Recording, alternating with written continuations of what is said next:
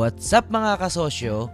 Welcome, welcome sa ating Negosyo Real Talk Podcast kung saan maaari mong marinig ang mga usapan ng mga malulupit na negosyante dito sa Pilipinas. Enjoy listening po mga kasosyo kahit na may mga ibang bagay po kayong ginagawa kasabay ng pakikinig nyo sa malupit na podcast na ito. Magkakasama pa din po tayo habang nakikinig po kayo. God bless mga kasosyo and salamat po sa inyong oras. Alam ko mga busy din po kayo. O tara, simulan na natin itong balitaktakang mabangis. Ayos!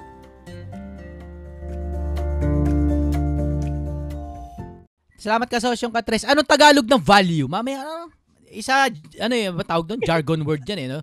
Value. Oh, eto Tagalog ng value ah. Tatag ako na magtatagalog. Lupit. Kailangan malupit. Yun yun. Ayun ang Tagalog. Ay, Kaya ako sinasabing malupit kasi actually value yung gusto kong, kailangan may value ka. Kaso isa meaningless word eh sa mundo ng negosyo. Value, value. Ano ibig sabihin? Ay, yung salitang malupit naman, yun din yun as is. Hindi mo ma-explain. Gano'ng kalupit ka sosyong RB? Ano lupit? Basta malupit. Basta yun. Yun ang malupit, hindi mo maipaliwanag. Hindi mo ma-explain kung bakit malupit. Hindi ko na gano'ng ipapaliwanag pa kasi sobrang lupit. Talagang hindi mapaliwanag. okay, mga, kaya yung, yung delivery kanina. Makahanap na ng tamang salita.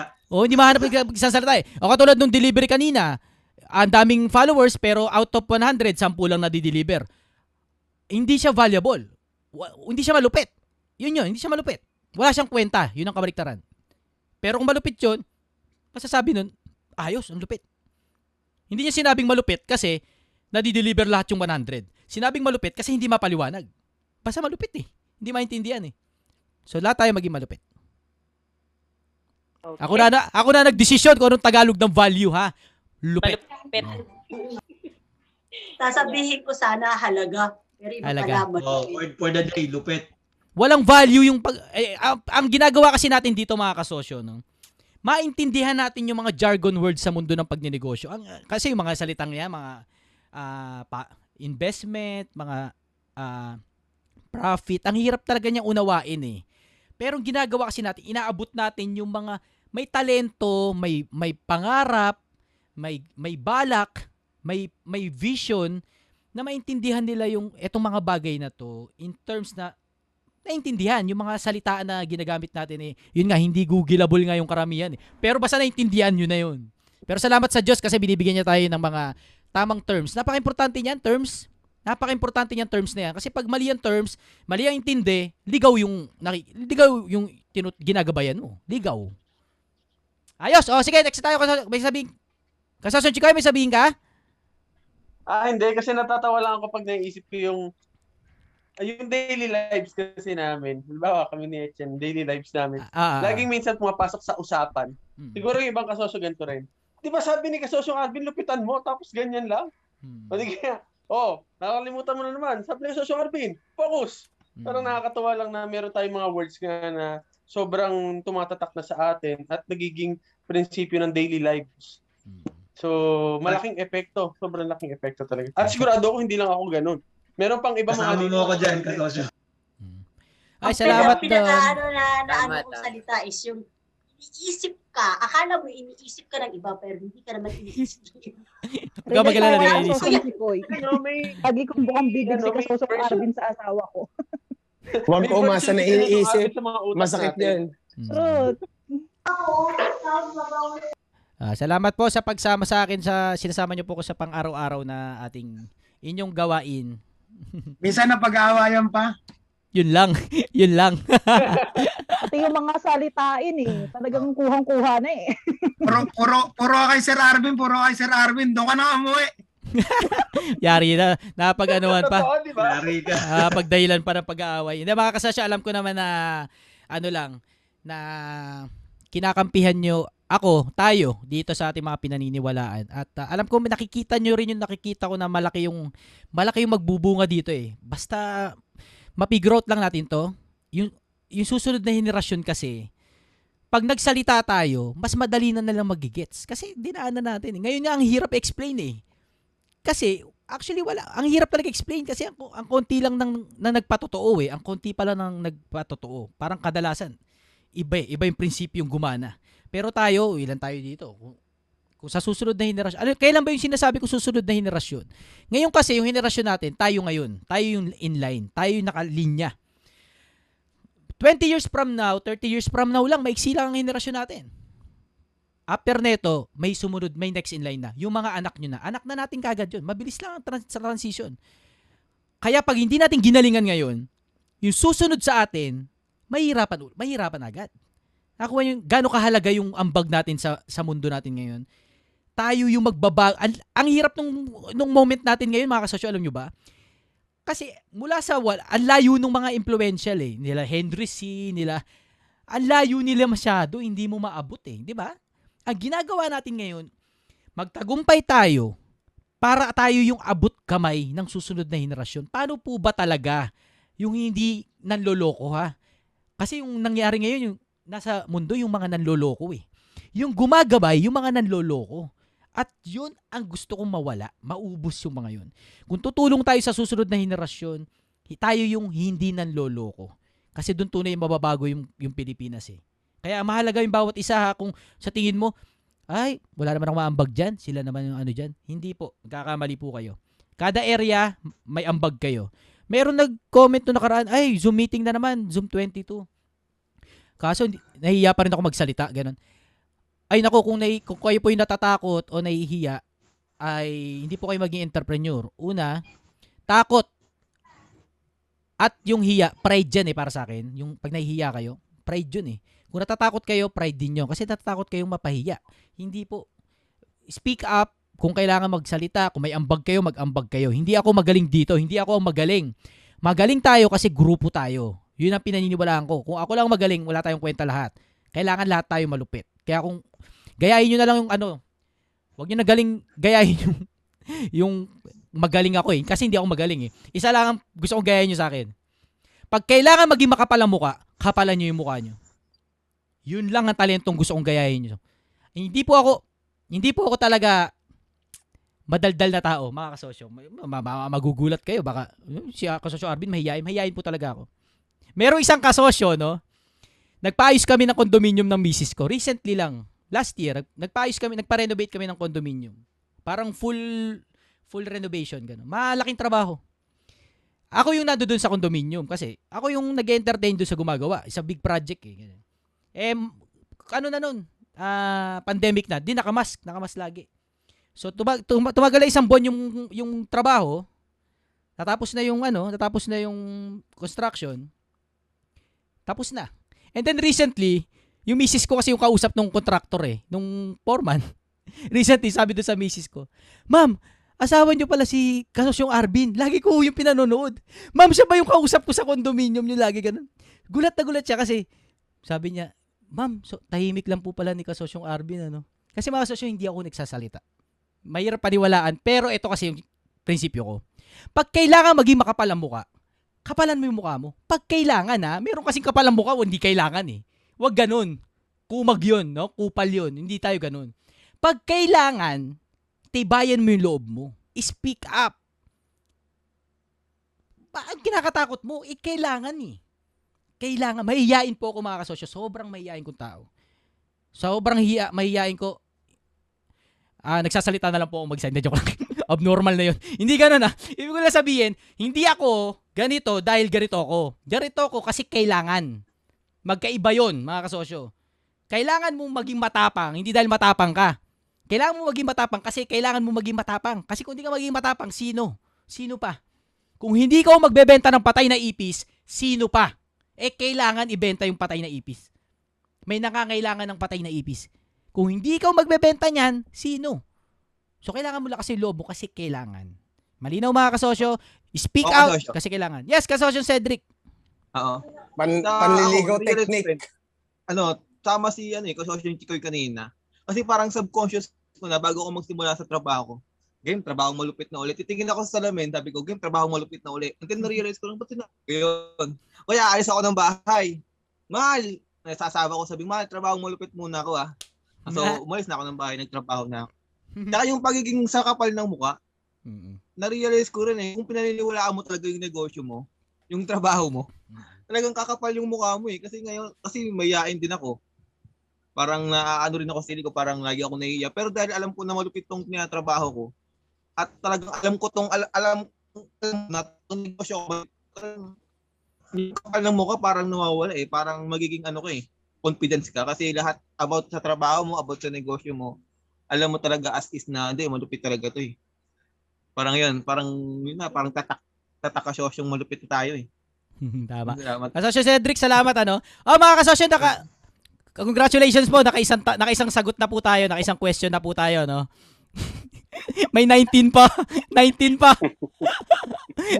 alam na this. Oo, alam na this na naman ha. Pwede na kape. 14 hours. Alas stress tayo. Ah, sige, kasosyong Katres. Ano pong next natin, kasosyong Katres? 19 na lang po kasosyo, 19 na lang. 19 na lang. Ang Ah, sige, na next tayo. nyo.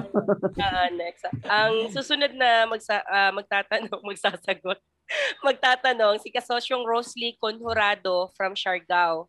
Ang tanong niya, ah, paano magsisimula ulit ng negosyo kasi depressed na depressed siya dahil sa BIR na bayarin.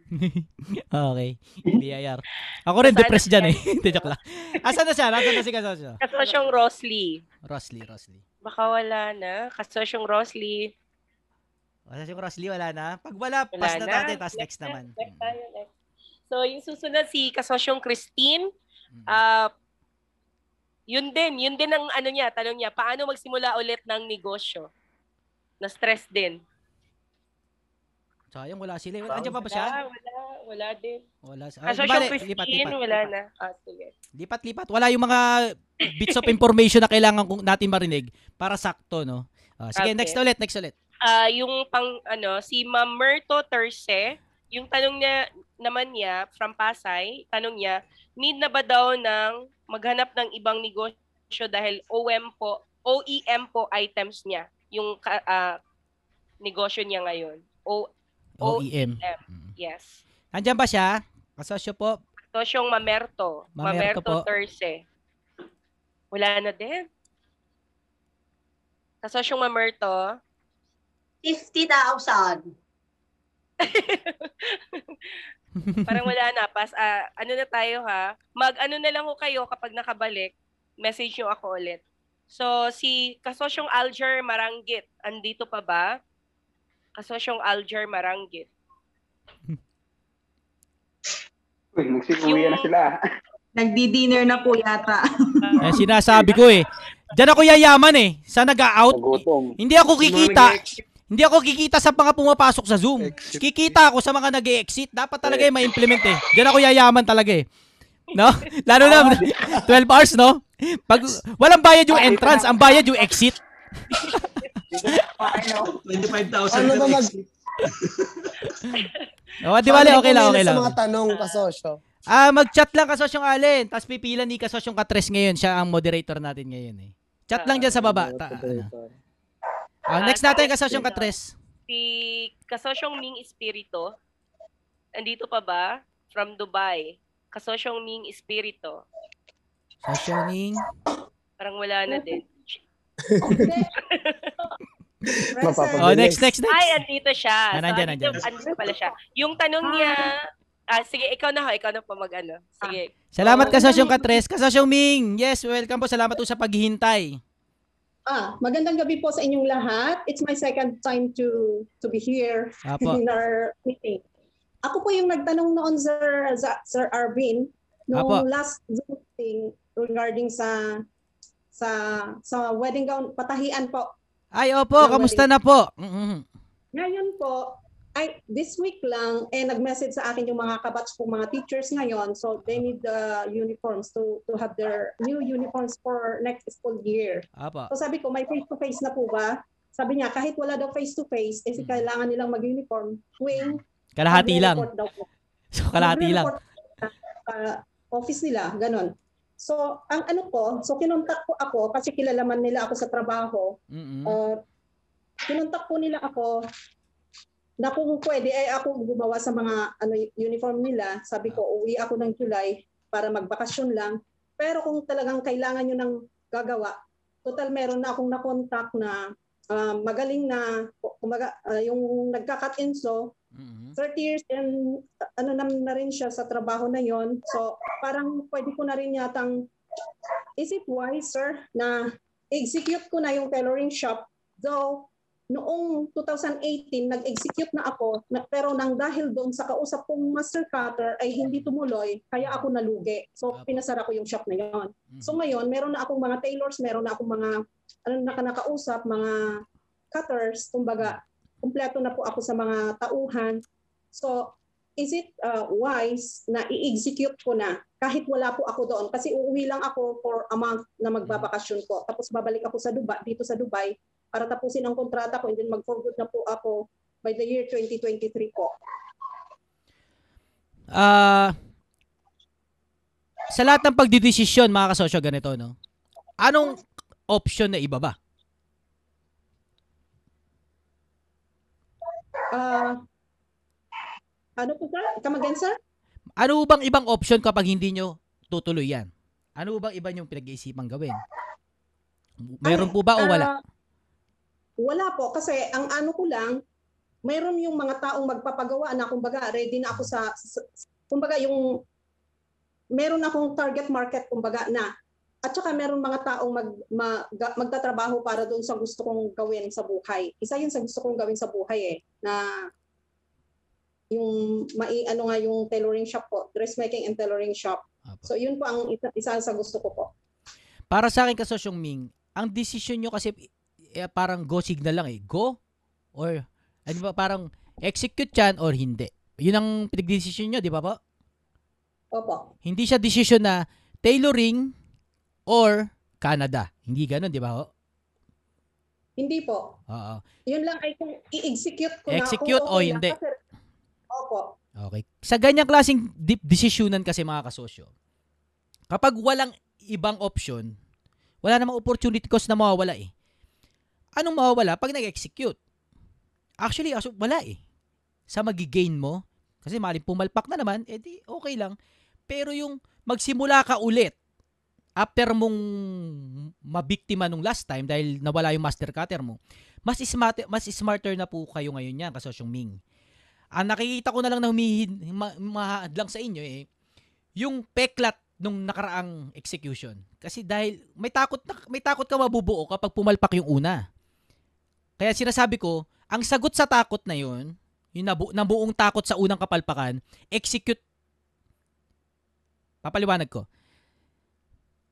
Kapag nagsimula ka ng negosyo, wala kang kalam-alam ng mga mali. Tira ka na, tira ka diyan, tira ka diyan.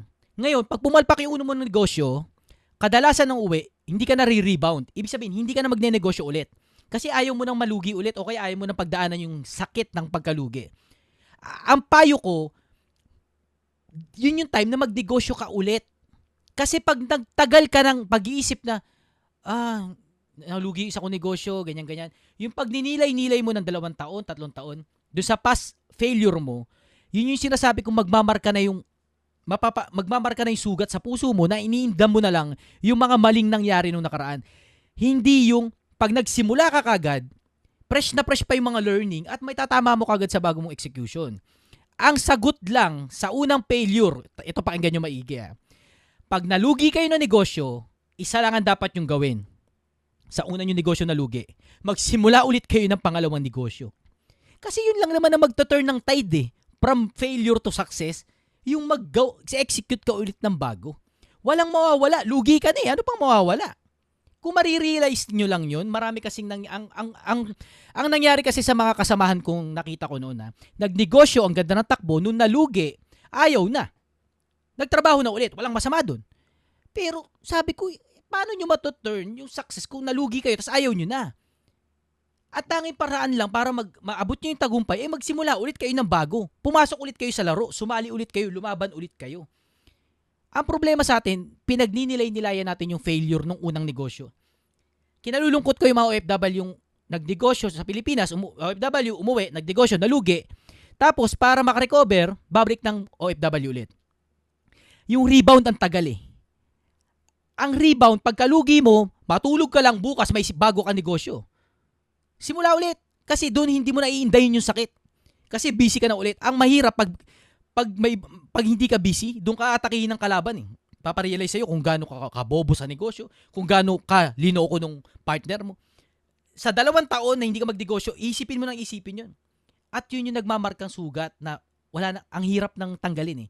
Kaya pag mag-execute ka ulit, parang ang dami ng fear. Eh, di baka di ko na magagawa, mga. Hindi po. Mas magaling na po kayo ngayon sa pangalawa yung negosyo. Kung malugi kayo ulit dyan, hindi pa rin katapusan. Mag, ma- magsimula ulit kayo bukas sa isang araw ulit. Pangatlong negosyo naman. Ito, itong formula ko ha. Magsimula kayo ng sampung negosyo, one at a time ha. Malugi man yung sampu. Yung ika-11, yan na yung magpapamilyonaryo sa inyo, magpapabilyonaryo. Magsasawa rin ng buhay na malugi, palugi, lugiin kayo. Magsasawa din yan, makita nyo. Mapapagod din yan na ano ka kayo, pahirapan kayo. Hindi ako nagbibiro. Yun lang ang formula. Ex, ano lang, Actually, mag, magsimula, na- yes, kasasyong Ming, kasasyong Ming. actually Sir Arvin, hindi po ako natatakot. Mm. Ang ano ko lang is ah, hindi ako natatakot na magsimula ulit kasi gustong gusto ko nang gawin. Mhm. Pero yung ang, nag- ang nagbigay sa akin ng courage na para mag-umpisa ulit kasi meron ako mga client kumbaga na naghihintay na, meron din ako mga tauhan na gagawa para sa akin po. Yun ang ano ko. Okay. Yun nga, yun ang ano natin dito ka sa Ming. Katulad nyo, walang ibang dapat gawin kundi execute. Yun lang. Kasi walang ibang option eh. Walang opportunity cost. Ang opportunity cost nasa ekonomiya, nasa economics yan. Kung may pinagdidesisyonan kang isang bagay, bibilin ko ba tong sapatos na to? Actually, hindi ka na nagdidesisyon kung bibilin mo to o hindi. Ang pinagdidesisyonan mo, kung bibilin mo ba tong sapatos na to at hindi ako bibili ng bagong bag. May opportunity cost kang pinagpipilian. Sapatos or bag. Case in point, eto bang babae na to ang papakasalan ko? Or, etong babae na to? Kasi may opportunity cost. May pinagpipilian. Kung walang pinagpipilian, ang tanging dapat gawin lang, go. Kasi walang pinagpipilian eh. Mali, mali, ma- malinis ang instruction. Ito yung dapat gawin, ito yung dapat trabahuin, everything set set na, may customer, may mga pataian, well-equipped pa po kayo kasosyong Ming at alam kong ready-ready na kayo. Kung mingi kayo ng aproba, kung kahit kanino, kayo po dapat mag-decision sa sarili nyo. Execute. Hindi dahil sa sinabi ko kasosyong Ming, ah, eh, ito naman yung sinasabi ko sa lahat. Hindi kayo magdidesisyon dahil sinabi ko, yun ang decision nyo. Magdidesisyon kayo dahil nagdesisyon kayo sa sarili nyo. Kasosyong Ming, kung humihingi na lang Yes, kayo sir. ng advice, no, nung magugo kayo o hindi, pinapaliwanag ko po na wala po kayong pinagpipilian. So, the Okay. only way is to... Ayan. Nag-i-English. Inatake na ako ng English eh, no? Para umiksi yung expl- explanation. the only way is to move forward. Ah, sige, ayos ba kasosyong Ming? Kung hindi po kayo natatakot kasosyong Ming, ano? Sala, very good po, very good. Hindi kayo natatakot. Maraming salamat. So, move forward, no? Y- yun na, go, go. Pero, Sir. yun. Kasi yung may excited na po ako sa inyo kasi feeling ko po, ano eh, parang mahigpit po kayong boss eh. At ang mahigpit na boss, nagtatagumpay yan. Actually, sir, Ah. they say that. Ah, They say ramdam ko that. po eh. Kung ako po yung maging empleyado, ayaw ko po kayo maging boss. Actually, Tuloy niyo po. ah, ang lawak ng ang lawak ng vision ko sa ano, sa itatayo ko po. Kasi nasa ano ako, kumbaga nandun din ang target ko na yung franchising. Mm. Yun ang i-offer ko. Yun ang talagang vision ko. Mm. Hindi man sa tahian o ano, pero talaga yung itatayo ko na clothing brand is magpa magpapa-franchise po ako. Yun Mm. po ang target ko talaga. Kaya sabi ko, bago man lang ako mamatay o ano, magawa ko yung gusto kong gawin sa buhay. Oo. Kaya gusto ko nang umuwi ng Pilipinas para trabahuhin po. Yun Mm. po ang ano ko. Oh, sige po, ah, alam ko naman po nagdadasal kayo at ah, God will lead you po. Thank you po. Sure ako doon. Maraming salamat Sir Arvin. God bless. God Sige bless po. everyone. Sige po, ma'am. Ay, Maraming salamat ma'am. Sige po, ma'am. Salamat, See ma'am. you in the Philippines po. July po. Apo. Okay, bye-bye po, ma'am. God bless. Ah, yan si Yes. Kasosyong Ming, oh. Dapat yung lahat ng ano, maigpit, magnegosyo, no? Kasi ang karaniwang negosyante, mabait ngayon eh. Ngayon sa henerasyon natin, lahat ng negosyante, entrepre- yung- lahat ng entrepreneur, mababait. No, mababait. Pero si Kasosyong Ming, eh, mukhang na setup na mukhang matibay, mga tibatigas eh. Ayan, very good dyan. Si Mia, yung nakwento ko sa inyo last time sa Zoom, Hindi yun mabait. Eh, mati, matibay na babae yun. Parang si Kasosyong Ming yung dating ano, eh, ni Mia, yung kaibigan kong malupit din sa negosyo. Ah, Sir, ano sila? itsura daw may po ako. Sa in, re- in, re- in reality, ma- mabait, malambot po ang puso ko pagdating sa ano. Pero itsura ko lang, ganun na talaga. Ay, tsura. Sige po. Pero basta ma'am, basta Kasosyong Ming, di ako mag-a-apply sa inyo ko- kayo boss ko. Hindi. Okay. ako mag-apply sa'yo. ah, sige po, ka- Kasosyong Katres. Ah, next po tayo. Thank you, Kasosyong Ming. Mm. Maraming salamat, Kasosyong Ming. Yung susunod na magtatanong si Kasosyong Rino Damandaman. Daman-daman. Yeah, Kasosyong yung Rino. tanong, ah, ta- yung tanong niya ho about investment, palaisdaan, shared investment po. Mm-mm. Kasosyong Rino. Yes, Ayan, Kasosyong ah, Rino. magandang gabi po sa lahat ng kasosyo. Kasosyong Magand- Arvin. Magandang gabi. Yes. Ah, OFW po, may tatanong lang. ah. kasi ayun yung sinasabi nyo na start on what you have, eh, OFW po, walang ma-execute na ano. So, nakipag ah, sosyo na lang ako dun sa, kasi may mga kamag-anak po akong mga, da, mga caretaker po sila sa palaisdaan, mga mga ano. So, yung bayaw ko, ah, nagrenta po kami ng ano, ng ah tawag ba dito? Fish pond. Yan, para Ah. magbi-breed po ng ah, bangus. Okay, yung bayaw nyo yan. Yung bayaw. sir, ng ano, input Ah. sa mga kasosyo natin. Ah, sige, yung bayaw nyo yan. O, sinong kasagwat ng bayaw? Joke, Ah, hindi, joke lang, joke lang. Alam na this. Alam na ah, this. Oh, sige, joke lang, joke lang. Kasosyo, kasosyo. ah, Ah, sige. Kwento, kwento. na nakikinig po ako na madalas sa inyo. Nakikinig sige. ako madalas sa inyo. Hmm, Sige, sige. Ara- Harapin natin kung saan Pero lokohan ang nangyari. Hindi, joke lang. sinugal, sinugal ko na lang kasi, sir, kasi ano, eh, Ah. um, true, para makapag-experience na din. Ah, ah. mm So, tatanong ko lang baka may mga input sila about sa pag-aano ng ah, bangus at medyo may idea naman akong konti sa pag ah, ano kasi mga kamag-anak nga po ah, na nag Ah, sige, kasosyo nga, Rino, ah, ta- tatapatin na kita. Ah, kailan, ka- nagbigay ka ng pera? Yes sir. Okay. Ah, actually nag ano na kami nag ah, nag-uumpisa ayun. Umpisa na, okay. Ilang buwan na? Mga more than ah, ma- mahigit ah, isang buwan na. May kita isang buwan? O, ubus na yon. Mm. Maghintay ka na lang, hingi na ulit yan. Hindi, joke lang. joke lang. Dumating Asosyo na sa puntong ganyan. Kaya Ano, ano, yan, yan, yan, yan, yan. Argument. Ah, Pero may mga ano nga ako, kamag-anak nga ako na nandoon, na, ah, Mm. total na, umpisahan na to, ituloy na Ka- natin. Yun. kasagwat yon. Yung ibang kamag-anak, kasagwat yon. Saglit lang sir, Matik na yan. yung tubo ko rito para sa Kasi mga kamag-anak.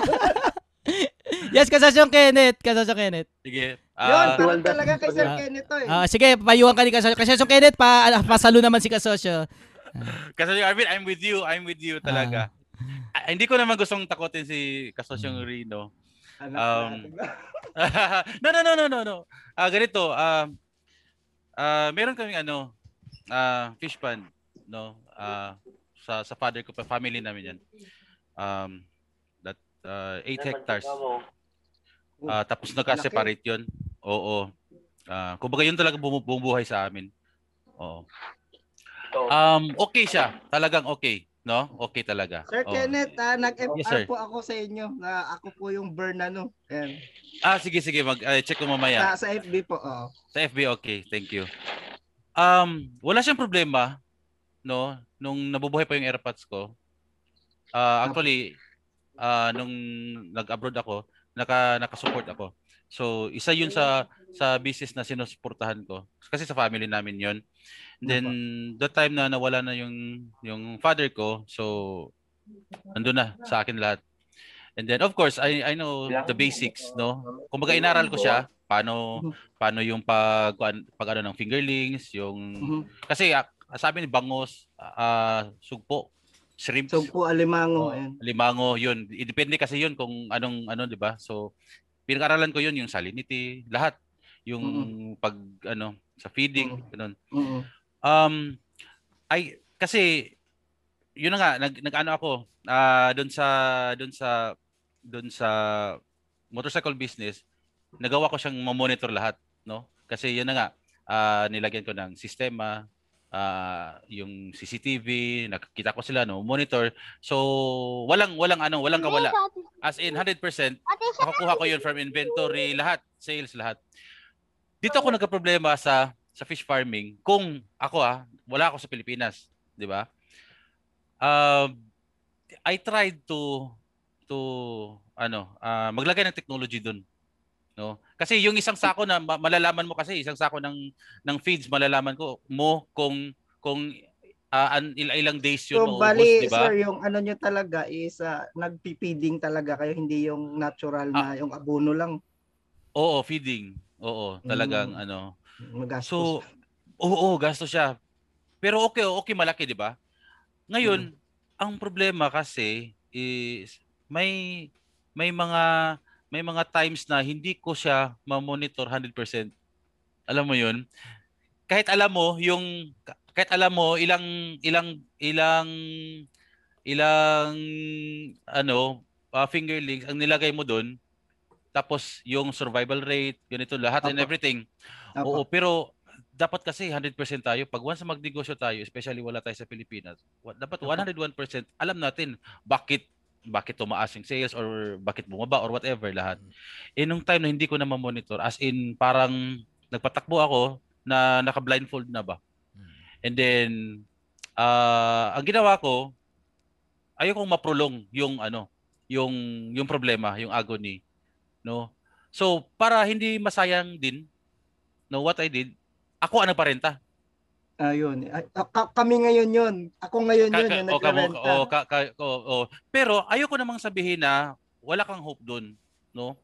Kung kung may may ano trusted ka talaga and then you can manage it 100%, no? Gawa ka ng sistema na na monitor mo siya. Yun yun lang talaga ang importante doon. Kahit kahit anong klaseng negosyo, basta dapat 100% mo monitor mo siya. Bakit ganito, bakit ganyan. Ah, and then I don't think there's a problem. sa ano, that. Sir Kenneth, ah, sa mga ka- kaso baka bawal yung mga baka sabi nga ni Sir Arvin yung mga ano bang tawag trade secrets ba ang ano doon baka bilong na siya doon sa trade Oo. secret baka may mga kakaiba pang mga technique sa kasi ang inumpisa namin yung abuno lang muna yung lablab Okay, oo, oo. Mm. Oo, love love. So, plano ko din umuwi para baka ma-practice ko yung mga turo ni Kasosyong Arvin, yung mga paano Oo. i-distribute yung mga na-breed yun ng mga isda. Mm-mm. Pero So, pero kung uuwi ka, i-market sa kabilang city. Ah, Opo. okay. But, but you are planning to go home. O, Di ba nasa abroad ka? Ah, opo, sir. Pero wala pa naman kasi pandemic nga kasi, oo. Oo. Oo. Yun yun ang, ang ano ko lang sa ang ano ko lang sa iyo is dapat may sistema ka na ma-monitor mo siya and then I think there's no problem with that. Kasi pag wala ka kasing ano, wala hindi mo siya ma-monitor and then dun papasok yung Mm. problema. Hindi naman sasabihin natin na lahat ng caretakers kahit kahit kahit ano pa Hindi naman lahat, yung ah, bayaw mo lang, Rino. naman lahat. Joke lang. Same, same, same din yun sa ano, kasosyo. Hindi, Bayaw, Sir Arvin, bayaw din, ano bayaw din, kami, Kenneth. Hin- hindi naman, hindi naman. Kasi may, may farm din kami. Ah. Yan din ang naging problema ko. Isa, isa pa, ah, hindi, hindi ko naman ah, tatakutin si Kasosyong Reno. Time will come. No? Sir, ano, kasi, kasi, ano, kumbaga, ano tayo, isang pamilya tayo dito, no? Walang, ah, okay yan, kahit sabi- sabihin mong may danger in the future, no? Opo. Si, sinugal ko na lang talaga kasi sir kasi gusto ko nga ma-experience yung sinasabi ni Oo. Sir Arvin na Sige, oo, execute execute. lang, sige, Yes, bahala oo. na. Mm, yun, yun, yun, yun, yun. Oo. Ang isa ang isa kasing problema din kasi yung RV, nakikita ko sa ah, hindi naman lahat sa farming or ano, time will come walang new generation na mag ano, yun ang nak- nakikita kong future. Oh. Kasi ah, may, may fish pan kami. May ano din kami, may tawag dito, ah, may may may farming, may farm din kami sa, sa sa sa probinsya. Yun ang naging ang nakita kong problema in the future kasi paubos na yung mga farmer. Kasi yung mga anak ng mga farmer, my God, oh punta ka sa Manila, punta ka sa syudad, mag-aral ka doon, ganito ganyan. Wala nang susunod. Actually, yun naging problema ko. Nung nung isang caretaker ko, nagka nagkasakit. My God, yun. Parang na-paralyze din kami. Oo.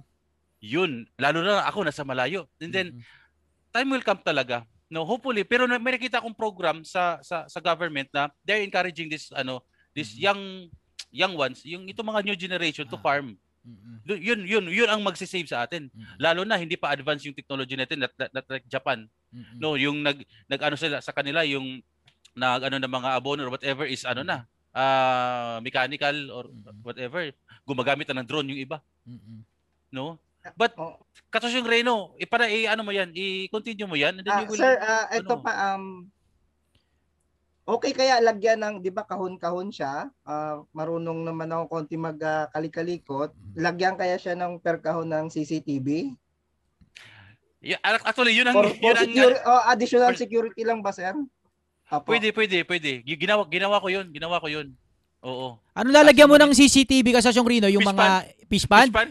Hindi, ang lagyan mo ng CCTV, yung bayaw mo. Yung tao.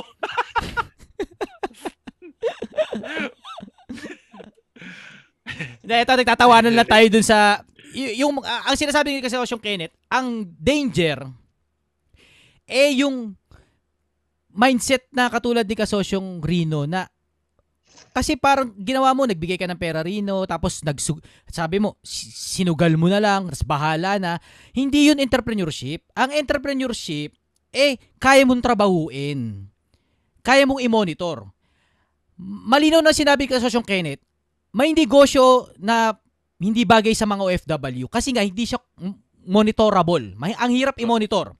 So kung ganun yung klase ng negosyo, better na wag yun. Kasi ang hirap i-monitor eh. At isa pa, kung hindi ikaw ang boss, lokohan ng dulo eh. Ah, sorry ah, pero kung 50-50 kayo ng tao ng partner mo sa Pilipinas tapos ikaw 50-50 rin, alam nung tao nung kapartner mo sa Pilipinas na siya ang boss. Ikaw alam mo boss ka rin. Pero ang totoo, siya lang ang boss, ikaw namuhunang ka lang. Piling boss ka lang ang tingin niya. Ikaw naman ang tingin mo partner kayo. Hindi kakaintindihan. Ang sinasabi kong execution ng mga OFW, wala kayong co-part, wala kayong kapartner sa Pilipinas. Kayo lang ang boss, kayo lang ang nasusunod. Hindi hindi nyo ini-entrust yung pera sa isang tao. Kayo pa rin ang nagmamanage, kaya hindi sugal ang entrepreneur. It's work. Trabaho ito. Na hindi nilapag mo yung pera mo, eh bahala na. Hindi po yun entrepreneurship. Entrepreneurship yung in-execute ka, pero tinatrabaho mo, minamanage mo, hindi mo bina, sina, walang bahala lang na, oh, bayaw, ito pera. Bahala ka na dyan ha.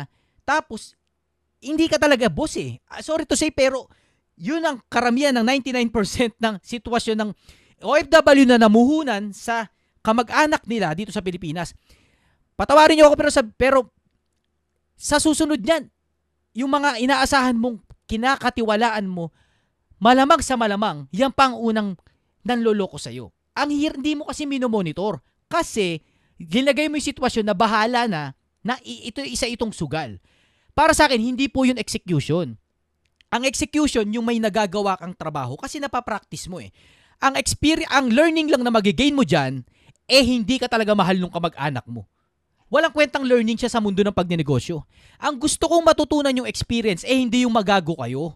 Ang gusto kong makuha yung experience, eh yung nag-execute kayo at sumusolve kayo ng mga business problem na talagang kayo.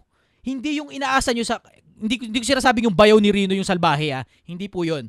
Ah, pero punto ko yung lahat ng OFW na, na nagpaulan ng pera sa kamag-anak nila para magnegosyo. Na ang plano ng OFW, negosyo nila yon. Ang plano, ang plan, totoong plano doon, negosyo yon nung binigyan nyo ng pera doon. Pero pag naubusan ng pera, peperahan kayo ulit. Pero pag nagkapera, wala kayo doon. Kasi wala naman daw kayong trinabaho eh. Pera lang naman daw sa inyo. Wala eh, it's a dead end, ano eh. It's a dead end, ano eh, agreement eh. Talo yung mga OFW kasi gusto mo suntukin, hindi mo masuntok. Yan, layo mo eh. Gusto mo sigawan, hindi mo na makontak. Tapos kausapin mo yung pinsan, kapitbahay, wala. Bakit? Lahat sila sa barangay, kalabang Sabwat. ka. Kasagwat. Patawarin niyo ako pero yun ang katotohanan. Yung mga pin- pinag-aral mo, nakala mo hindi ka lolokohin, yun ang presidente para gaguhin ka. Hindi ko malaman kung ano logic ang tumatakbo ng mga sa Pilipinas na gano'n na pamilya. Pero yun ang realidad eh. Yung minahal mo, sinuportahan mo, nakala mo yun ang tutulong sa'yo para protektahan ka, hindi ka maloko. Sila yung numero uno na nanloloko sa'yo. Hindi ko alam kung ba't ganun yung logic. Sorry to say, pero mga walang utang na loob. Yun talaga, kaya nga sabi ko, OFW, tigilan nyo na maging mabait. Huwag kayong maging mabait, magtrabaho kayo ng tama. Paghusayan nyo, maging mabuti kayong ah, steward ng mga perang kinikita nyo sa ibang bansa. Huwag nyo ipamigay sa mga tamad. Huwag nyo ipamig pamudmod sa mga walang kwenta. In the first place, pag nagpa, nagbigay kayo ng pera sa isang negosyante, pag na problema yung negosyo na yan, ang solusyon lang, bigyan nyo ulit ng pera. Kaya gusto ko matrain ng bawat isa dito, hindi pera ang solusyon. Pag na problema ka sa benta, hindi pera ang papasok mo dyan para makabenta. Solusyonan mo ng walang pera. Ang problema sa negosyanteng nagsimula dahil sa pera mula galing sa OFW, pag nagka-problema yung negosyo, hihingi ulit ng pera yan. Kuya, pa yung pera, hindi wala tayong benta eh. Kailangan mag-ano tayo. Ah, kuha tayong pwesto sa bayan. O, kuha tayong pwesto sa palengke. Kasi wala tayong benta eh. Eh, anong solusyon? Kuya, padala kang pera kasi kailangan natin ng kuma- walang kwenta solusyon. Hindi entrepreneur yun. Palamunin yun. Ang tunay na entrepreneur, sumusolusyon ng problema, hindi gamit ang pera. Ang pera, ginagamit lang yan para sumabog, para mag-expand, not to solve problem. Because if you solve problem using money, magkakaproblema ulit, money na naman ang susolusyon mo doon sa problema. Walang kwentang training. Kaya gusto ko ma-experience nyo, problema kayo sa negosyo, kayo sumulusyon kasi nandyan ang tunay na aral. Hindi yung namudmud kayo ng pera sa Pilipinas, isa lang aral na tutunan nyo. Wala pala, wala pala talaga kayong totoong kamag-anak. Mamili kayo. Namumula. Kasosyong Arvin namumula. Ba, eh, ano, karug karugtong kasi to nung post ko na ano eh, Dear OFW eh, karugtong to eh. Ah, kaya ang execution na tama, walang boss kundi ikaw lang. Ang partner mo sa Pilipinas, empleyado mo lang yan. Tauhan mo lang yan, sahuran. Wala siyang karapatang diktahan kung ano desisyon mo. Ang feeling kasi ng mga nasa Pilipinas, boss eh. Feeling magaling. At tutuusin, kaya sila nagnenegosyo ng ganun kasi wala silang trabahong maayos. Kaya ang kuntsaba, puhunanan mo sila para hindi na hingi ng hingi sa'yo, pero sila feeling boss, feeling mayabang, pero totoo, kaya sila nagnegosyo kasi wala silang makuha trabahong maayos. Tama yung logic kasi nga wala silang kwenta. Ikaw may kwenta ka kasi nasa abroad ka, ang lakas ng loob mo, isa kang tunay na entrepreneur, binus, bi, binuwis mo yung buhay mo para mga mga muwan sa ibang bansa, iniwan mo yung pamilya mo, yung kasiyahan mo, tapos ikaw pa lolokohin. Walang walang walang panalo sa sa side ng OFW. Kasi sabi ko sa inyo, maging mabuti kayo, huwag kayong maging mabait. Sa Tagalog, maging salbahe kayo. Huwag yung tigilan nyo na yung support-suporta sa mga bayo-bayo kung sino man yan. Kung magaling sila sa negosyo, mapipigure out din nila kahit walang pera nyo. Yung pera nyo, tingin nila dyan, ano eh, parang, parang something na dapat, ang trabaho nila, kung paano masisip-sip. Alam mo yung araw-araw, iniisip nila paano kayo maloloko. Kumakain sila, natutulog sila, iniisip nila, paano kaya natin maloloko si Pinsan? Ano, Berdi, pa, ano si Pinsan ang ginagawa? Paano natin maloloko? Ah, na, Nay, si Pinsan, na paano natin maloloko? Kasagwat lahat yan eh. Masakit na, pero minsan pati nanay mo sa Pilipinas, pati kapatid mo, minsan pati, sorry to si pero yung katotohanan. Lumaki ako sa, sa, sa, sa OFW lahat ng kapamilya ko. Hanggang ngayon, hanggang ngayon, kaya kitang-kita ng dalawang mata ko, both sides ng family ko OFW. Kitang-kita ko yung realidad kung paano gaguhin ang mga OFW. Yung mga kamag-anak ko, hindi ko na sila sasabihan, mag-away pa kami. O, dalangin ko na lang mapanood nila yung mga vlog kong ganito. Kasi pag kamag-anak mo yan, di mo awayin yan. Pero sa inyo, at least may chance ako masabi ko sa inyo at makarating sa kanila. At di pa kami nag-away ng kapamilya. Kasi pag, pag kinumpronta mo yung pamilya mo, ang ending, wa, wa- mauubusan ka ng kapamilya eh. Yun talaga eh. Eh, kaya wag kayong papasok sa isang agreement na ang ending, mawawalan kayo ng kamag-anak. Isa losing proposition eh. Pa- walang walang panalo eh. Hindi, hindi po kayo nag-execute. Sorry, pangakasosyo OFW. Hindi kayo nag-execute kung nagbigay lang kayo ng pera sa Pilipinas para execute negosyo. Hindi po execution yon. Sugal yun. Iba po yun sa sinasabi natin dito. Ang execution na sinasabi ko, yung katulad ni kay Kasosyong Kenneth, yung talaga sila ang boss. Sila yung boss sa Pilipinas. Hindi may boss din sa Pilipinas tapos tinatanong sila at nagpapaulan sila ng pera. Hindi ganon. Yung boss talaga, ikaw yung kailangan magdesisyon. Ikaw yung sinasabihan kung ilan ang benta, kanino dadalhin, o gano'n. Ikaw magdidesisyon kung magpapadala ka ng pera o hindi. Hindi yung utusan ka, pinsan, padala kang pera dito. Tol, padala kang pera dito. Bakit? Walang benta eh. Ano ka? Walang benta, papadala pa ng pera? Mali. Kung walang benta, solusyonan ng walang pera. Kasi kahit paulanan mo ng pera yan, wala pa rin benta yan. Magkakaroon lang ng inuman yan mamaya. Malaking pinagkaiba nun. Mga kasosyo FW, entrepreneur po kayo. Alam niyo kung bakit ko nasabi? Same eh. Naniwala kayo may pag-asa sa abroad. Kahit hindi sigurado, pinusta nyo buhay nyo. Kasi naniniwala kayo. Kahit hindi nyo alam kung anong mangyayari sa abroad, ginawa nyo. Kasi sigurado kayo, naniniwala kayo. Nagtatrabaho kayo dyan, hindi kayo tamad. May pera kayo, patuloy kayo nag-iisip, mabait kayo, mapagmahal kayo, lahat na nasa inyo, entrepreneur kayo. Kaya pinapangalagaan ko kayo OFW. Hi- Wala na pag-asa yung mga tamad na tambay dito. Kaya nga sila ganun, kasi ganun na talaga sila. Kayo OFW, malaki chance nyo maging susunod na mga bilyonaryo. Bakit?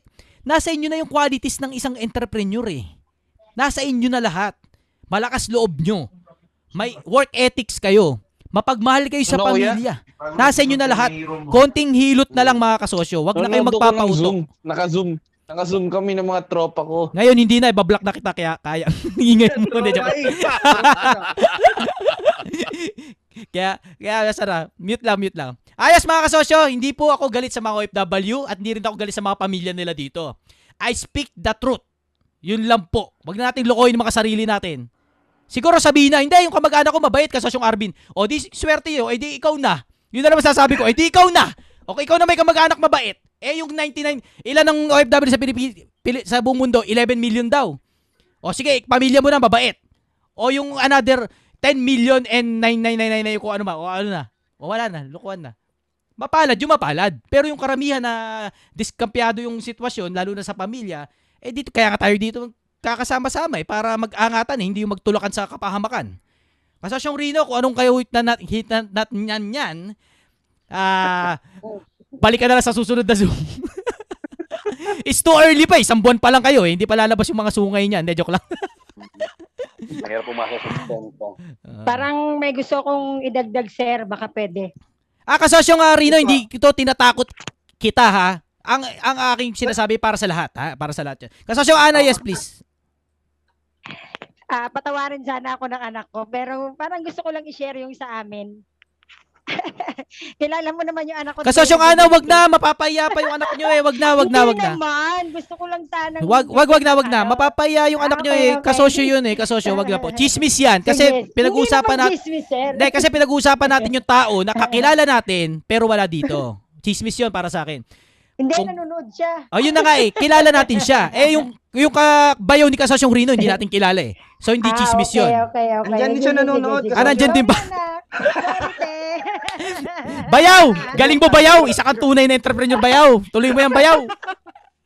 My God. Ay, nako, hindi ko na alam kung ano na. Poprotektahan ko eh. Lahat nandito. Kumambyo eh, kumambyo. Hindi, joke lang, joke lang. Ah, basta alam nyo na yan mga kasosyo. Kung tunay na tumutulong si Bayaw, ay salamat po. Salamat. 'Di ba? Salamat sa Diyos. Mag-iehemplo kayo. 'Di ba? Mag-iehemplo yung ganun. Si Bayaw tinutulungan si Rino. Mag-i-example. Kaso wala pa example eh. Wala pa mas kisa eh. Yung kamag-anak sa Pilipinas na magsasabi na, mga kasosyo, wag niyo pong lokohin yung mga partner sa OFW kasi isa po silang ano talaga, kapartner. Kung hindi po mag kung hindi po dahil sa mga OFW na, na pondo sa atin, hindi po ma-execute yung negosyo dito. Walang ganun pa nagpatunay eh. Lahat sinasabi ng kamag-anak sa Pilipinas, kaya nagtagumpay ito kasi dahil sa akin. Yung OFW, wala namang ginawa yan eh. Ng pera lang yan, nagpadala ng pera yan. Kaya wala silang ambag. Wala nakaka-realize na yung pera na yun, yun yung binhi. Na wala, kung wala yung pera na yun na investment, hindi magsisimula yung negosyo. It's a investment money. It's a blood money. Hindi aandar kung wala yun. Ngayon, pag nagtagumpay yung business sa Pilipinas, nakalimutan na yung nagpa- nagbigay ng blood money. Hindi na daw kasali kasi hindi naman daw nagtatra- nagtrabaho.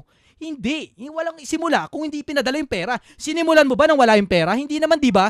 Nag- nagsimula ka kasi nanghingi ka ng pera. Kaya may party yan. May ari yan. Kaso hindi, wala nakaka-realize eh. I pray na ma, ma, ma, ma, ma- maging kasosyo rin yung mga kamag-anak dito. Kasi pag na-training yung mga kamag-anak dito at yung OFW sa ibang bansa, kasosyo din, nagkakaintindihan na sila ng value ng investment. Nagbigay ng pera si kuya sa abroad, party yan. 30% yan si kuya kahit hindi kasali, ka- hindi nagtatrabaho yan. Alam namin na hindi magsisimula tong negosyong to kung hindi nagbigay ng pera si kuya sa abroad. Kaso hindi ganun eh. Ang alam nila, pera lang yan. Hindi kasali yan. Pag kumita, hindi kasali yan si kuya sa abroad. Pera lang yan eh. Saka mayaman na yan. Nagtatay ng pera yan sa abroad. Pwede natin isali yan. Mayabang yan. Mayabang yan si kuya OFW. Mayabang yan. Mayabang, binigyan ka na ng pera, mayabang pa. Ang bira.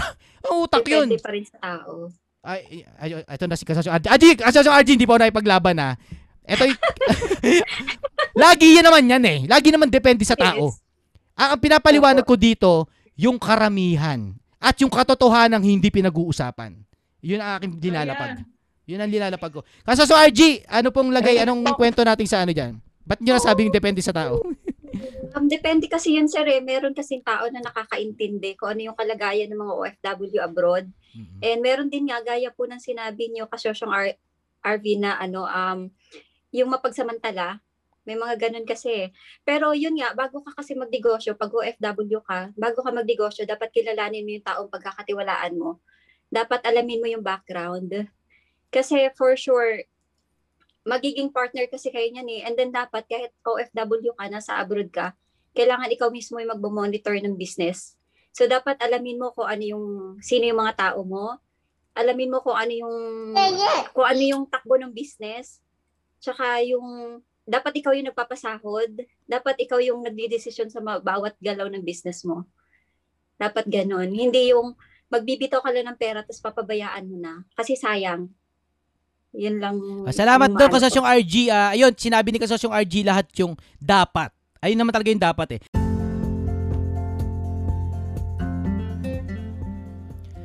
Isang umaatikabong balik-taktakan na naman ang napakinggan mo mga kasosyo. Salamat po sa halos isang oras na pagsasama natin sa podcast episode na ito. Kung nabiting ka pa mga kasosyo ay maaari mo pang mapakinggan ang karugtong neto sa iba pa nating mga episodes.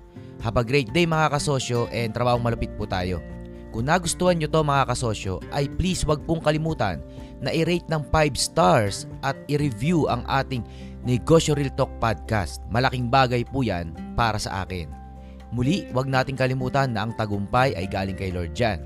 Kaya tuwing tayo magtatagumpay, ibalik natin sa taas ang glory. I love you mga kasosyo and God loves you. Trabaho malupit, bawal tamad. Galingan pa natin mga kasosyo and let's change the world!